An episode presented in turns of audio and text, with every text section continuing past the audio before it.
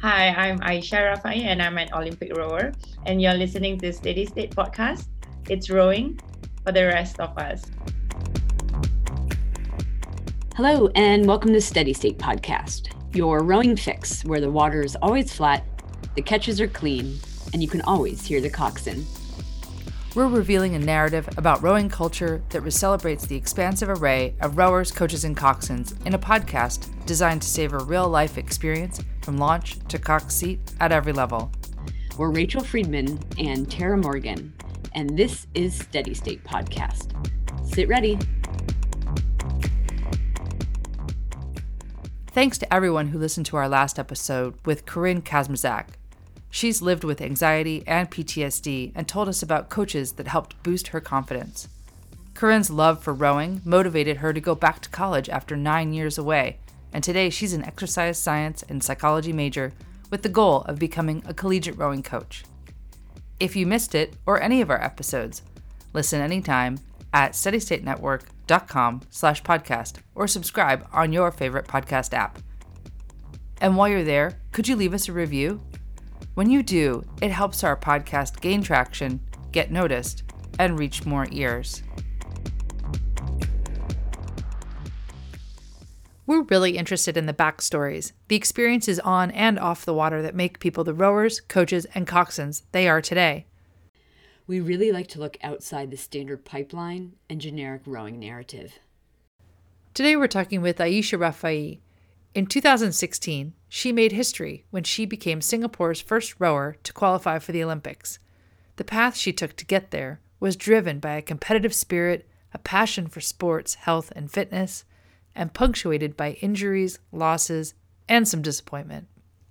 Aisha spent years training and racing, but she knew it was time to retire when getting in her single scull stopped being fun. She segued to triathlon and running, where she's figuring out what it means to train for personal growth and not to represent a country. Today, she's pursuing a master's degree with the goal of becoming an athlete counselor. Aisha, thanks so much for chatting with us today. No worries. Thanks for having me. Yeah. We want to know what's going on in your rowing world this week, whether it's on the water, which I don't think it is this week in Boston, off the water, school. What's going on with you in rowing this week? So I have not um, been on the boat since fall. Um, so currently, nothing to do with rowing. I'm just studying and coaching, but I coach in the gym. So um, that's the closest I'm getting to a machine, um, which is in Orangetheory Fitness. They have the water rower.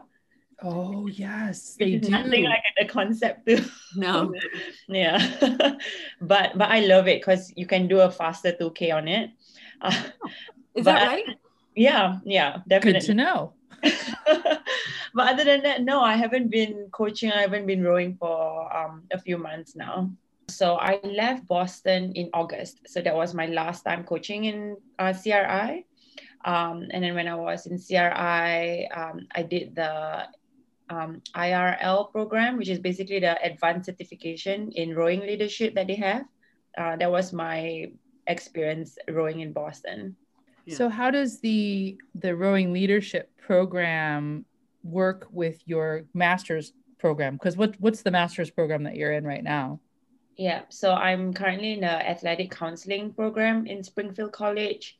So that was a whole year uh, since I moved um, to US. Spent uh, my time in Boston for a year. And then that was when I realized like I really liked sports psychology and I wanted to pursue further in the field. So that's why I took up uh, this program in Springfield College and we moved out here in August. It was fun. I, I love the fact that it was just rowing focused. It was it was a good experience for me because I graduated from college 10 years ago 11 now 11 years ago. And so i knew that i wanted to further my studies in sports psychology. So before i entered a master's program i had the experience of being a student again so that was uh, that was in, uh, really good for me beneficial for me because um, there were lots of readings to do there were lots of like hands-on activities and I think the best thing that came out of that program was um, being able to network with the coaches around Boston. I was an assistant coach with the MIT lightweight women's team, and my friend, um, she was with the Harvard, the Radcliffe women's team as well. So we had lots of opportunities meeting coaches and rowers from around Boston. So that was that was a good opportunity for us. We also had some um, experts in their field who came down and um, became lecturers in the program. So we had a coach from Syracuse, actually. He's now in charge of um, Hydrow. And then we have a whole lot of um, different people coming from different areas. We had a dietitian, someone who's physical therapist. So everything that they taught us was very related to rowing. So that was that was very interesting. So were was there a sports psychologist who came to speak with you? There was actually, um, but he was a doctorate student in Boston University. So he's mm. planning to be a sports psychologist. In the US, to become a sports psychologist, you need to get a doctorate. With a master's, if I don't intend to take my doctorate, I can be a mental skills coach or an athletic counselor. So basically, you're a counselor. You don't really focus on uh, sports performance enhancement like a sports psychologist would do. Uh, we also talk to them about their life, their school, their family. So just like a counselor, but working with student athletes. So that's where we approach them from. This has come up in several conversations, Tara and I, and I have had lately with other rowers, coaches, coxswains, that it seems that that field is gaining a lot of prominence, especially over the last couple of decades. I can even hear a difference between the way younger coaches talk today than what I've heard from coaches and how I coached. These notions of being aware of your rowers' concerns and anxiety has moved way up in the oh, yeah. priority list, right? Oh, yeah. Oh, yeah. I always describe it as, you know, put your bag down and do your 2K test type of coaching versus how are you? I see you. You know, how's your mom? Happy birthday. You know, like, yeah. and then one of the things we keep coming back to is Coach Sarah Nevin from California said in her episode with us, the most successful athlete is the one that comes back the next day. So be the coach that helps a kid come back the next day, right? Under all of the right circumstances. Mm-hmm. That's a really good segue because I'm curious about you as a kid. Were you an athletic kid? What sort of stuff did you do as a little girl in Singapore? Um, sure. I grew up with four brothers, so I think that's where my competitive edge comes from. Like we fight over food and games, so like wanting to be the first to get somewhere is always like in my blood. But uh, I've always been athletic. I um in Singapore, I'm five eight I think I want to believe I'm five nine, but I'm five eight. Unfortunately, it's tiny for a, a single sculler, open weight single sculler. But um, but in Singapore, I'm considered very tall. So I was involved in lots of sports. Um, there, there's a sport called netball. I'm not sure if you guys heard of netball. So it's a common. I've seen it. Yeah, I've yeah. seen netball. Mm-hmm. Only played by girls or women, so that's fantastic. So I used to play netball for Singapore, and in netball you need height as well, just like basketball. Uh, so I was playing netball for a bit and then I remember in my uh, last year of high school, I was sitting on a rowing machine. It was just like a fun activity with my classmates. And then someone came and asked me whether I wanted to be a rower. Um, mm. wanted to try out rowing. So I didn't know what rowing was, never heard of it. Um, but I wanted to give it a try. So um, I gave it a try. I spent about almost a year sitting on the rowing machine. I don't know why. I still continued to come back. I mean, my coach was not inspiring at all. um, but I came back just because I don't know. I, I love the pain, maybe, or just love the boredom. But but sitting on the rowing machine was not fun, especially because the coach he couldn't even speak English, so he's from China, and I need I needed to have my friend to come with me so that she could translate the Chinese to English for me. Oh, so he's teaching you how to row. Yeah. Through a, through a teenage translator. yes. In a gym on a rowing machine. yes.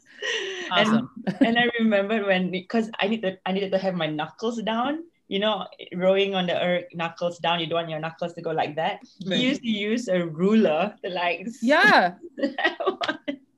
I've done that. I've taped a wrench to people. Yeah. yeah. Oh wow. Okay. yeah. So yeah. So um, that was my first experience of rowing. Um, and then I, um, because in Singapore, there's not many people who rowed. Uh, so I was ended up in a single scull. By the time I was in a single scull, my friend quit. So I didn't have a translator. So I was struggling a lot. I spent more time in the water than on the boat. Um, and I remembered going for my first race, but my first singles race, it was already a different coach. It wasn't um, the Chinese coach anymore. Um, and it, uh, I remember my first race, I capsized and I was telling my coach that I never want to be on a boat anymore, like ever again. it was so traumatic. So, how old were you at this point? You're a year in, you finally get in a boat. Are you still in high school? Right after high school. So, I'm seven, I was 17 when I had my first race. Okay. Yeah. And then um, my coach put me in a um, pair, and I enjoyed the pair more because I didn't like the chances of capsizing was lesser. And then um, in a pair, we went to a competition and we won um, bronze in that competition. And that was the first time I felt like, wow, like I want to do more of this because that feeling of winning was just so good. And then that was it. I was in the national team from then on. Wow. And so, then so in the national team you were put into a single again. So there's not like a sweep program. No. Right. So maybe a pair, but more likely a single. Yeah and no, Singapore is so tiny. Like when I first started rowing, there were only like um, six of us who were rowing for Singapore. No, actually six of us rowing in Singapore. Like n- there was no one else who was rowing. Yeah. Wow. Yeah. So what what was it? I mean, did you you're an athlete. You had played a lot of sports. You had beaten your brothers to the dinner table. You had, you know, elbowed elbowed people out of the way for food. Um, and netball, I have seen netball. I've been to Australia. I've seen netball. It's fantastic. I was a mm-hmm. basketball player too because I'm 5'10. So I, I understand that, but it was cool. There's no backboard in, mm-hmm. in netball. And I know that that I, we listened to a podcast with you where that sport really, you liked that sport quite a bit. And it was a hard decision to move from that to rowing. But in the interview that we heard, it, you said it was because you'd had this dream of going to the Olympics and there's no netball yeah. in the Olympics, but there's rowing. And my follow up question to that is Do you know who it was that approached you in the gym and, uh, and told you? Do you know who that person was? Yeah, so she her name is Elsie. So she used to be a national rower as well. So mm. she hmm. was looking for a partner. So that's why she was going around schools looking for someone tall um, to row with her. When I started rowing when I was 15, she was in her 30s. So she was double my age with more experience and I was in a boat with her for quite some time and it was yeah, I think she knows this, but it was the worst time of my life. because, because she she had so much expectations from me. Every time I was in the boat, I was like being screamed at. It was awful. I was just crying all the time. oh, that's not how you want to be like introduced to the sport, right? No. right. But that all. first time that you felt what was supposed to be happening in the boat and you really felt that lock of the blade and the send or or whatever it was. Do you remember that moment where you're like okay i get what i'm trying to do. I i get what it's supposed to feel like and i like this. Do you do you remember having that moment? I remember like a few trainings. Um I, I I told you guys um I spend more time in the water than on the boat itself. And then there was like just a period of time, like a week or two weeks, where I was not in the water. And I was like, oh wow, this is actually quite easy. It's actually hard to fall into the water once you get the hang of it. So that was when I realized like, okay, like you just kind of like relax more. And that's mm-hmm. that has always been like kind of like my mantra thing. Um, like telling myself to relax so that everything just falls into place because I'm I'm a very tense person. I remember my first race, my forearms were just hurting because I was just like grabbing onto the oars, the handles. right. The death yeah. grip, yeah. So is there something specific about rowing that you think really got you hooked? Oh, the winning part. the winning. It's a yeah, good right. thing. Yeah. That's a, that's a really fun thing when it happens. but to be honest, like training was terrible. Like mm. you do the same thing over and over again. And in Singapore, where we train, it was a 2K long um, reservoir. So we go up and down like 10, 20 times. And wow. that was it. Yeah. Wow. So did you ever travel overseas to train somewhere else to try a different coach or try a different program? Like some people come to the US and go to a university and and become part of the team like Daniela Nakaslova from our one of our last episodes from Voices in Rowing book. she traveled to the US, trained, and then went back and was representing her country. Yeah, I saw that. Um, so I didn't had that opportunity because I was still studying. Um, only when I finished studying, graduated, um, I went on to teaching, and then I decided, okay, this is not what I want. I want to be an athlete. So that was when I put teaching aside, and then packed my bags, went to Australia to train. And how I got the um, network to Australia was the coach who was coaching. So it's strange in Singapore because um, we don't really have like a coach to train us, the national team. So only when there's an event that comes up, like a um, Southeast Asian Games or an Asian Games, then the um, federation will hire a coach. So we usually have a coach for like three or six months, and then that's it. Every every few years. So um, the coach was coaching us then. Uh, he knows someone who lived in Australia, and he was like, if you want to go to the Olympics, you you you can't stay here. You have to get out of the country. You have to train with people who have the right mindset, the uh, optimal training uh, environment. So I went to Australia, um, trained with AB, who became my Olympic coach. Um, and that was it. Like Australia's beautiful. Like you've been to Australia, yeah. the most beautiful place in it's, the world. It's pretty much perfection. Let me just yeah. say. yeah. Expensive though, but yeah. So Australia was one, um, but then I trained in Japan um, and US as well. Right before the Olympics, um, we had to acclimatize to the weather mm-hmm. and uh, um, jet lag and all that. So I was actually up in Saratoga for a month, and it was mm. nice. I love Saratoga. So when you got yourself to a real Olympic training program, was that a bit shocking?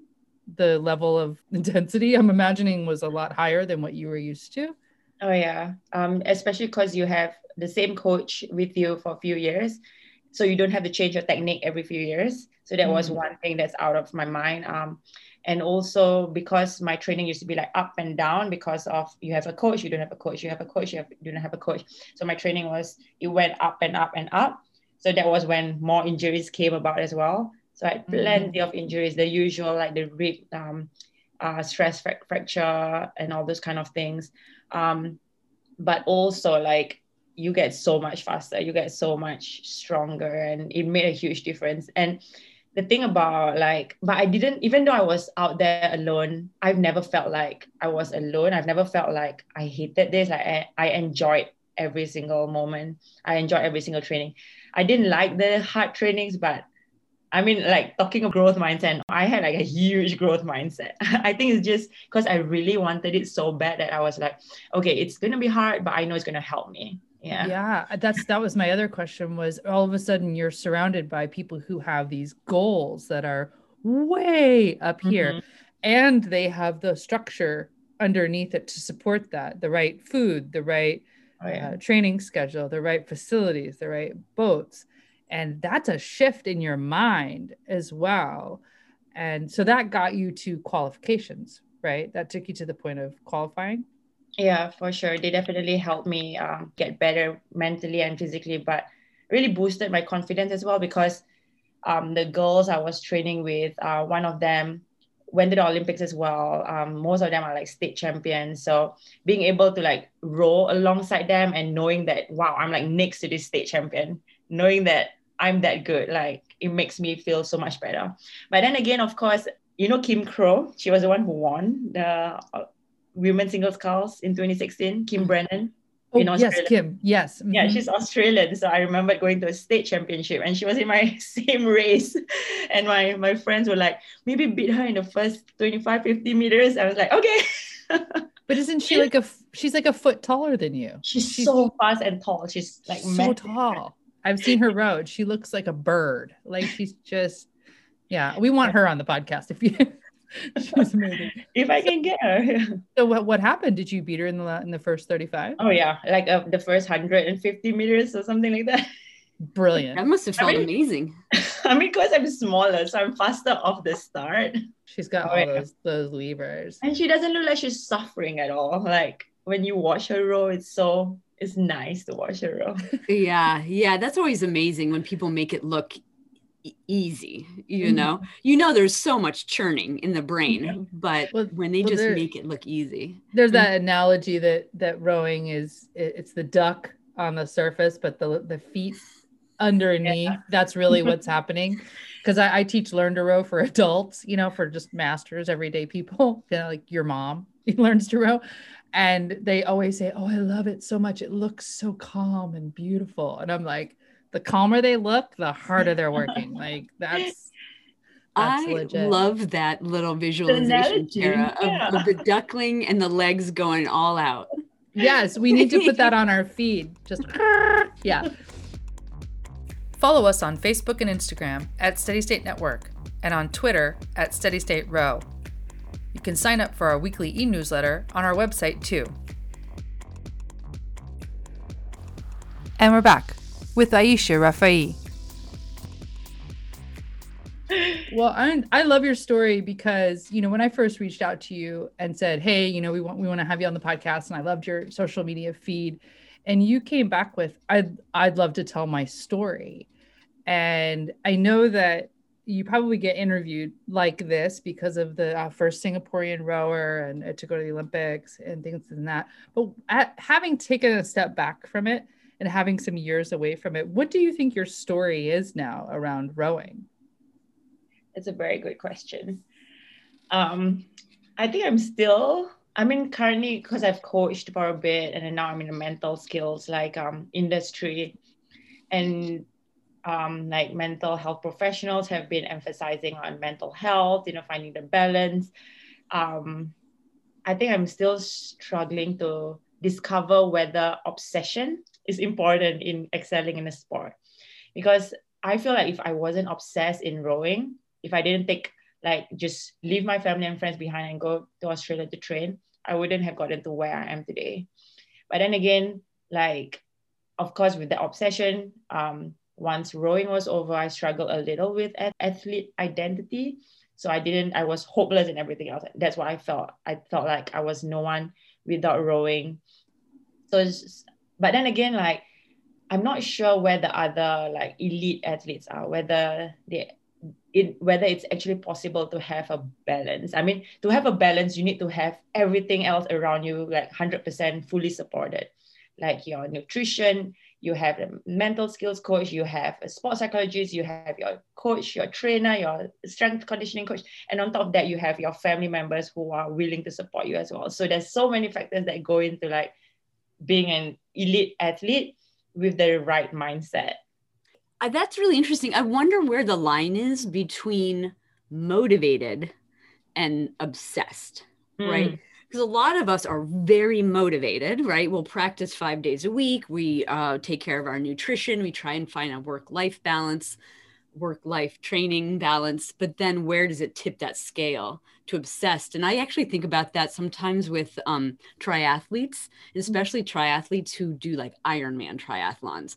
where you are just dedicating hours most of your week hours and hours and or so, people who do uh, out here ultra trail running yeah. ultra marathon is huge out here yeah. And that's so I think what happens is they find people like them and they date those people and they're friends with those people and they drink beer with those people. And I think people say the same thing about rowers because we speak a totally separate language, whether we've been to the Olympics or not. I mean, mm-hmm. we, Rachel and I have not, but we all know what the terms are. We know what the beer after practice or after the mm-hmm. regatta is. We know, you know, and and yeah. So I had a follow up question about elite versus mm-hmm. everyone else. So the Steady State podcast and the Steady State Media Network is about uh, rowing dot dot dot for the rest of us. And we all were the people who fell out of our boats when we first started, whether you ended up Kim Brennan, Olympian, or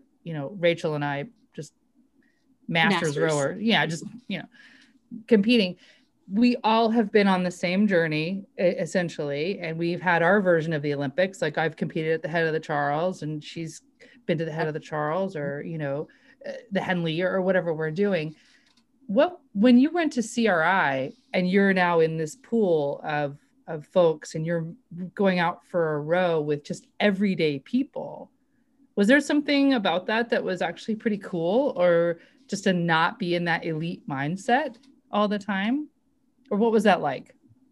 That's an interesting question. I think it's a little bit different in CRI, especially in Boston, because you can see who's elite and who's not.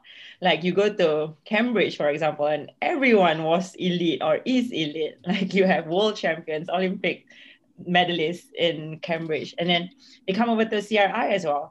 Um, but I was in a CRI Masters women's team as well, uh, and that was inspiring for me. I mean, we know that rowing is a lifelong sport, but seeing these women waking up at 5 a.m. in the morning to erg and not aiming for an Olympic dream, it's it's mind blowing to me. Um, I feel that, and it's inspiring because I'm always like, okay, I need to compete to be part of the team or to train. But for them, it's like, okay, they get to compete, but they also want to be part of a team, which I feel I didn't get because I was in a single scout my whole life. I didn't really had that team atmosphere. Um, but but yeah, I I think everyday people who dedicate their lives to sports is just inspiring because because you are putting in as much effort. I mean, the intensity might not be at, at an elite level, but you have all these other things that you have to do in your life, like work and your um, children and your spouse to take care of. But on top of that, you choose to want to row every single day, and I think that's that's inspiring. And then that, that's what you guys say like where do you draw the line between like being obsessed and being motivated? Like if you're not obsessed you won't be able to do all these things. You have to have some kind of obsession but i think it's like a healthy obsession not to the point that you let go of your responsibilities I yeah feel.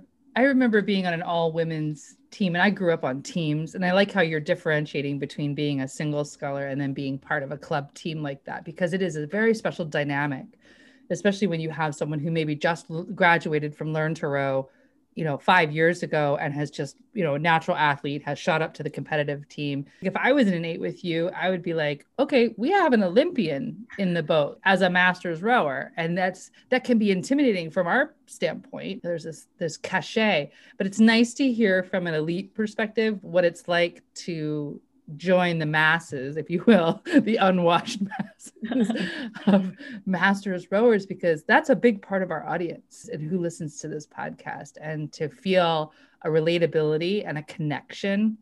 Having that competitive mindset is something that that like not everyone has it, and it's something that everyone should value and treasure especially being in a group environment it's interesting now like that you you're starting to get into the masters um, scene and kind of see what happens at that level where you know for a whole lot of us especially folks who come into rowing later in life you know we don't we don't have the goal of the olympics but we do have a goal of becoming the best rower we can be. So there's actually a whole big chunk that we kind of skipped about training uh southeast asian games qualifying and then we already kind of got past retiring, right? So I do want to take just a, a, step back and talk to you um, a little bit about Rio and then retiring. You get the opportunity to go to Rio qualifiers, and you've been training what for three years to get there? Is that right? Um, Full time, three years. Three years to get there. You, uh, what was it like just to be in Rio and in that environment? So that's I, I love Rio. I love the experience. So my biggest regret, if you would say that, was that qualifications was in April and the Olympic Games was in August, right? So at the qualifications, I qualified and I kind of got like it got up to my head. I was like, huh, I qualified. Okay, don't have to put so much effort. I know. This is my biggest regret in my life. But then again, at Rio, because I was the first Singaporean, um, there was no like standards to meet and things like that. I didn't honestly I could have done so much better, but um, I was just anxious. I was just worried. I was overwhelmed by the whole experience. If my mental skills coach was there, he would have screamed at me, but he wasn't, and I didn't take it all in. I just kind of just like got so frustrated with myself throughout the whole Rio experience. And it's funny that I'm saying this because I've never told this to anyone before, but um, because it's been a long time now. It's been like five years. I can't believe it's five years ago. But Rio itself was amazing. I love um, I love competition. I love um, being able to like compete with other rowers. Um, the water was scary on the on the day of the heats. I remember that was the scariest I've ever. Uh, but but then again, Sydney is also as scary. So I think I was trained well in that um, condition.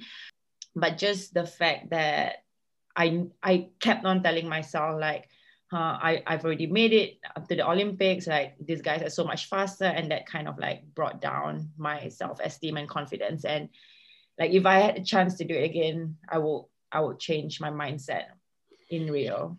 Do you think it, it could have been different if your coaching and support structure had been different there while you were at qualifiers? Would it have been different? No, I think I've had the best that was already given to me. I've had, I've had lots of support. One thing that I'm always like envious of other team is having a teammate or having teammates. Like I told this to my coach, like if I'm angry with you, I have no one else to talk to about you. Like I can't bitch about you to anyone else. I only have to see your face every and it was frustrating. It was so frustrating to the point that right after the Olympics, um, I told him, I don't think I can see your face anymore for the next few weeks.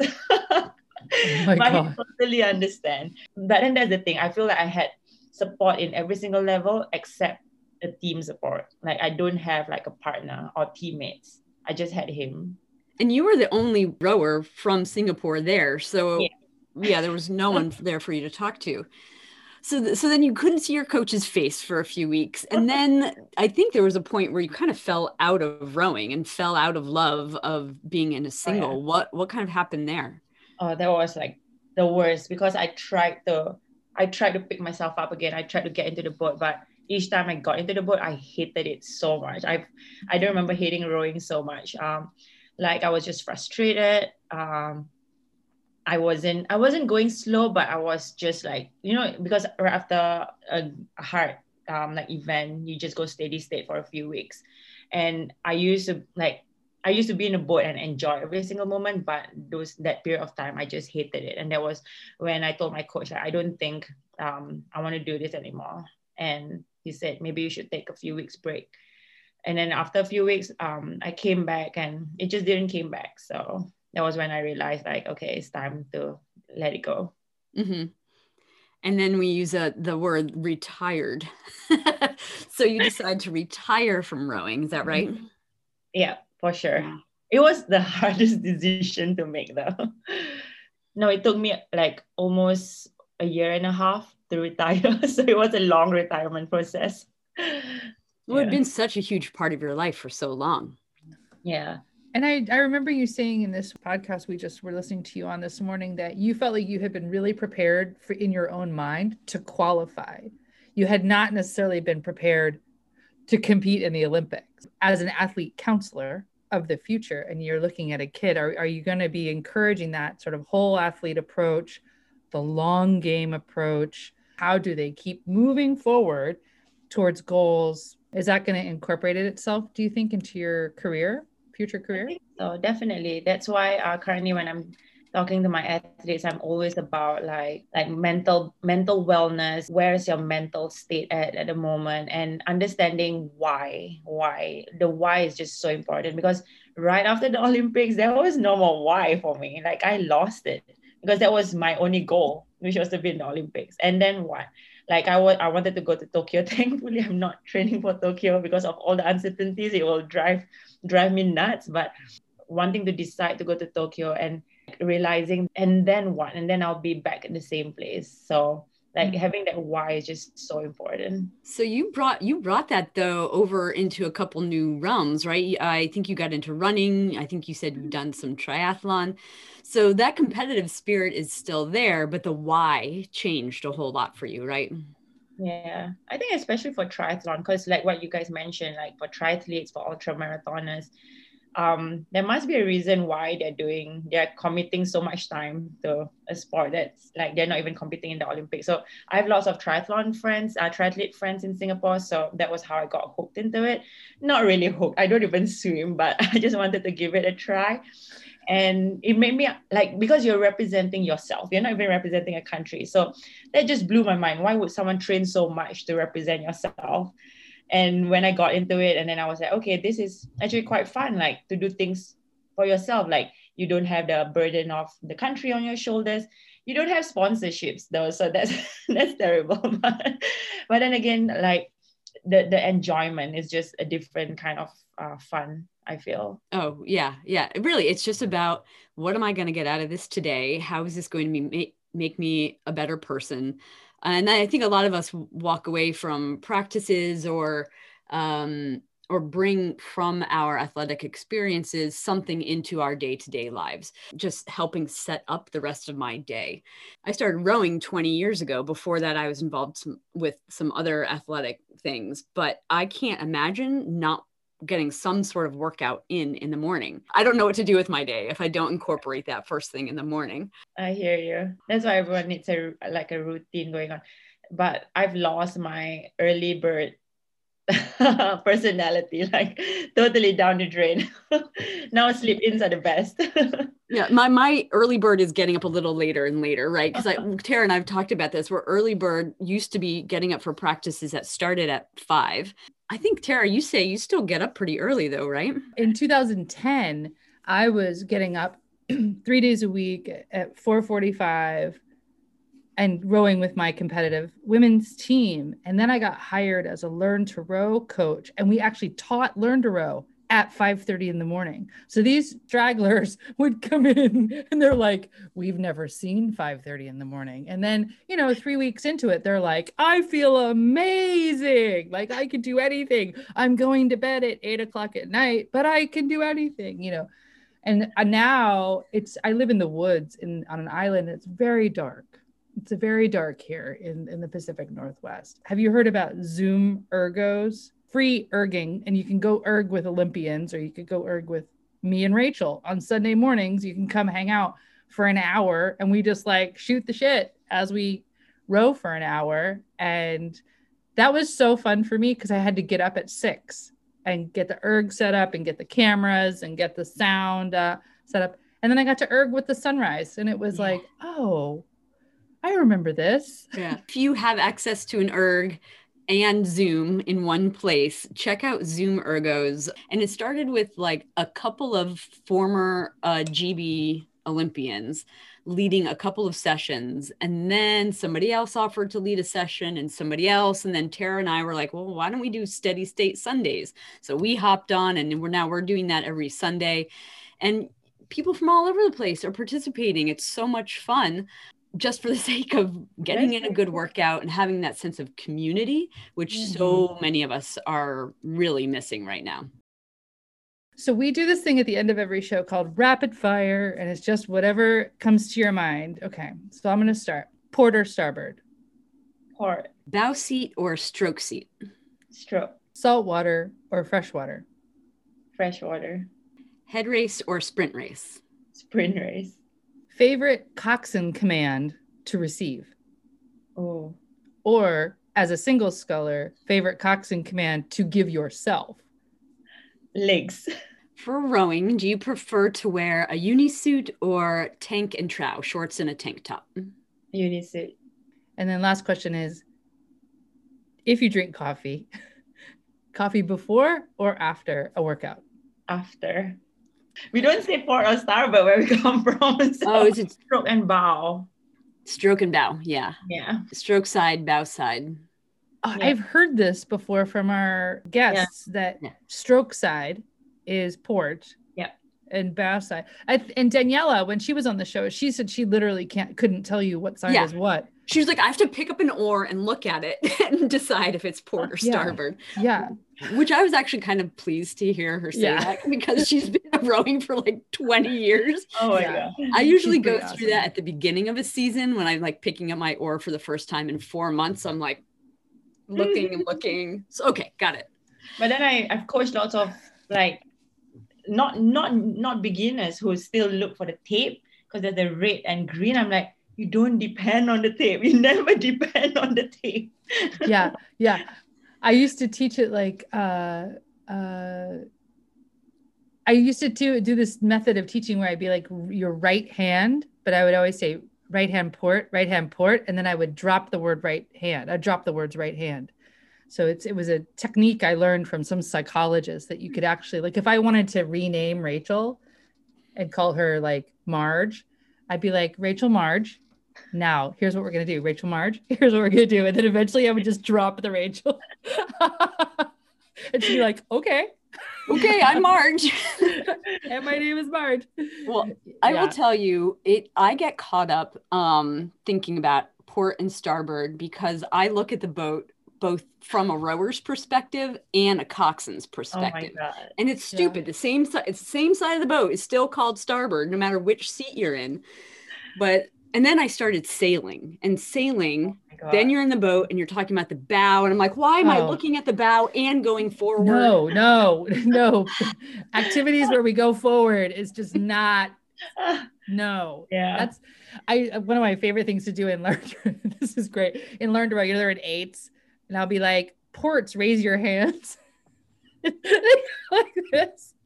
They don't lift their handles. They just ports, raise your hands. They go. Hand up in the air. I'm like, oh, no, I would have done that too. it's my favorite thing to do. Yeah. Yeah. Or or move your left hand. I had this one student one time. I was like, move your left hand in. You know, no, move your left hand in. She'd move her right hand. Move your left hand. in. No, move your right hand. No, Other left left hand. hand. Left hand. Your Oh other left hand. And she'd be like, she was like,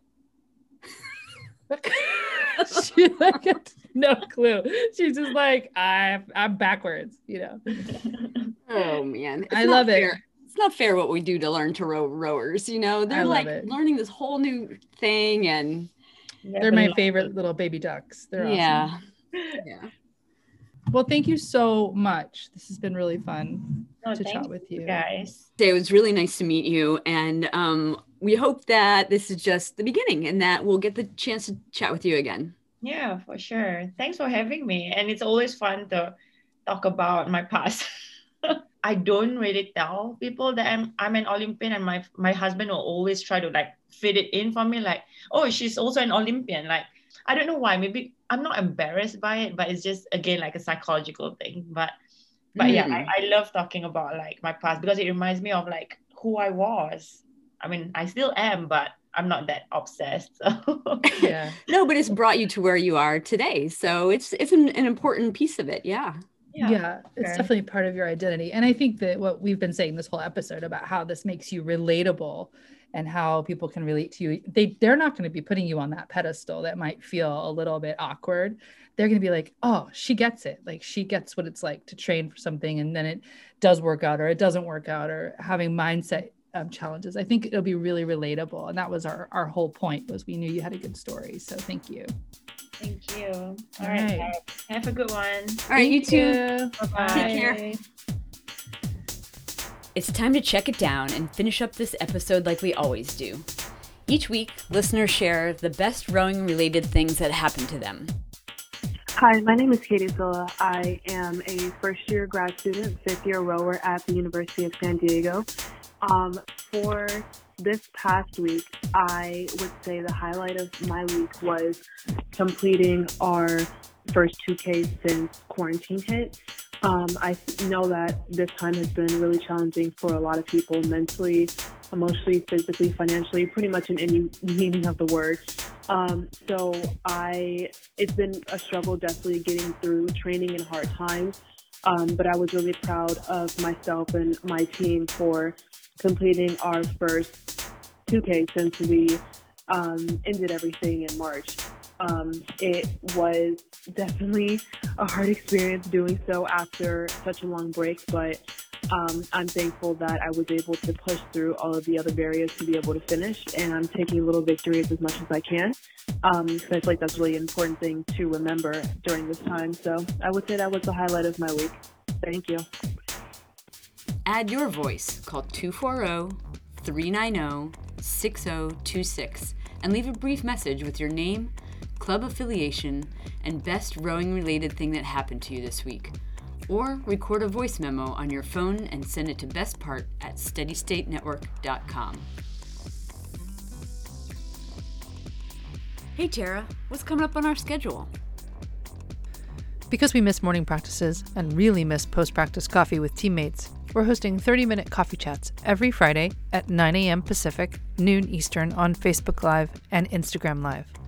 Grab your favorite mug, join the conversation, and become part of something that's bringing the rowing community together across the country and around the world. And let's row together. Join us on Zoom Ergos for Steady State Sundays. During these 60 minute Steady State Erg workouts, we'll offer up chatter and cues scattered throughout to pass time and keep you motivated. Arrive warmed up, stay as long as you want, and stick around after to chat. Register for free at zoomergos.com. We're also excited to be a media partner for the one of a kind para rowing global meetup series hosted by Seize the Oar Foundation. These free sessions are open to all para rowing coaches, athletes, admins, and fans to talk, connect, and strategize for para rowing success in 2021 and beyond. Find out more at seizetheoar.com. To support Tara and Rachel's work, see extras and outtakes, and join our Patreon community, visit steadystatenetwork.com.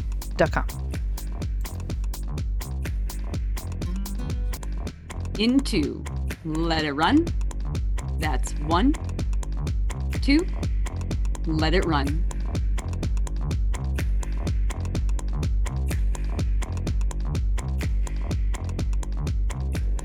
And you're in Singapore, there's not a lot of snow in Singapore, I would imagine. Not at all. Do you like How you it? doing? Do I like snow? Yeah. I love snow. It's magical.